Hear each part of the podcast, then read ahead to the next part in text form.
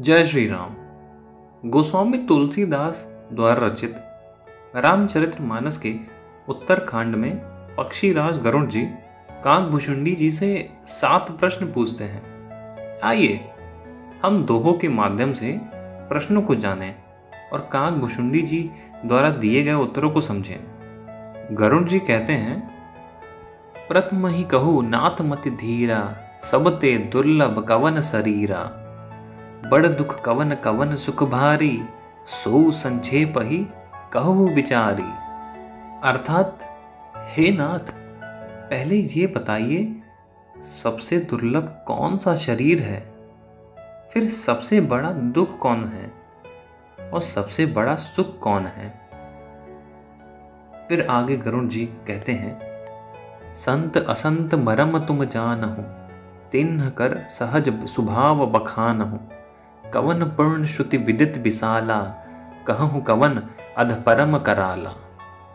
अर्थात, संत और असंत का भेद आप जानते हैं।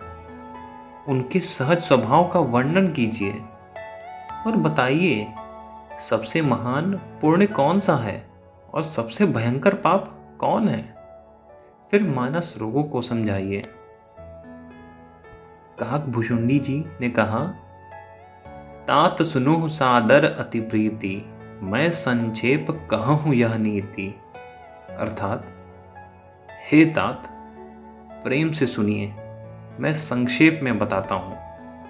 नर तन सम नहीं कवने देही, जीव चराचर चाचत तेही। नरक स्वर्ग अब वर्ग निसेनी, ज्ञान विराग भगत शुभ देनी। अर्थात मनुष्य शरीर के समान कोई शरीर नहीं है। सभी जीव उसकी याचना करते हैं। मनुष्य शरीर ही नरक, स्वर्ग और मोक्ष की सीढ़ी है तथा कल्याणकारी ज्ञान, वैराग्य और भक्ति को देने वाली है। आगे काक भुषुंडी जी कहते हैं ना ही दरिद्र सम दुख जग नाही, संत मिलन सम सुख जग नाही, पर उपकार बचन मन काया संत सहज सुभाव खगराया।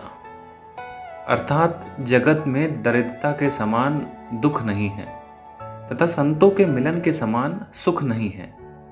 और मन, वचन, शरीर से परोपकार करना ही संतों का स्वभाव है। संत सह ही दुख पर हित लागे, पर दुख हेतु असंत अभागी।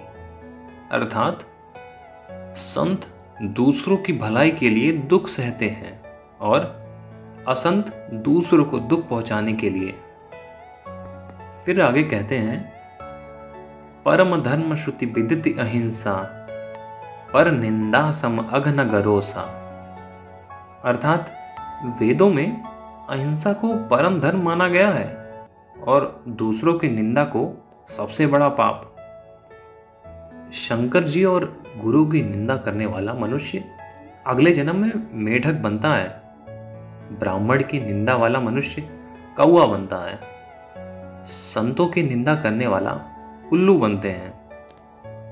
सब कह निंदा जे कई करही, ते चमगादुर हुई अवतरही। अर्थात जो मूर्ख मनुष्य सबकी निंदा करते हैं, वे चमगादड़ होकर जन्म लेते हैं। हे तात, अब मानस रोग सुनिए। मोह सकल ब्यादही कर मूला, तिनते पुनि उपजही बहुसूला। काम बात कफ लोभ अपारा, क्रोध पित्त नित छाती जारा। अर्थात, सब रोग की जड़ मोह है। उन व्याधियों से फिर और शूल उत्पन्न होते हैं। काम बात है, लोभ कफ है। और क्रोध पित्त है, जो छाती को सदा जलाता रहता है। और आगे कहते हैं, ममता दाद है, ईर्ष्या खुजली है, दुष्टता ही कोड़ है, अहंकार गांठ का रोग है, अविवेक ज्वर है। मैंने ये थोड़े से मानस रोग कहे हैं, ये हैं तो सबको, परंतु इन्हें कम लोग ही जान पाए हैं। राम कृपा ना सही सबर रोगा, जो ऐ भाते बने संयोगा अर्थात, यदि श्री राम की कृपा से ऐसा संयोग बन जाए तो ये सब रोग नष्ट हो जाएँ। श्रुति पुराण सब ग्रंथ कहाँ ही रघुपति भगत बिना सुख ना ही अर्थात, हे पक्षीराज, श्रुति, पुराण और सभी ग्रंथ कहते हैं कि श्री रघुनाथ जी की भक्ति के बिना सुख नहीं है। इस प्रकार काकभुषुंडी जी ने पक्षीराज गरुण के सभी प्रश्नों के उत्तर दिए।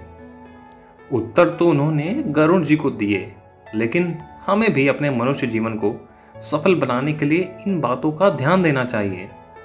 जय श्री राम।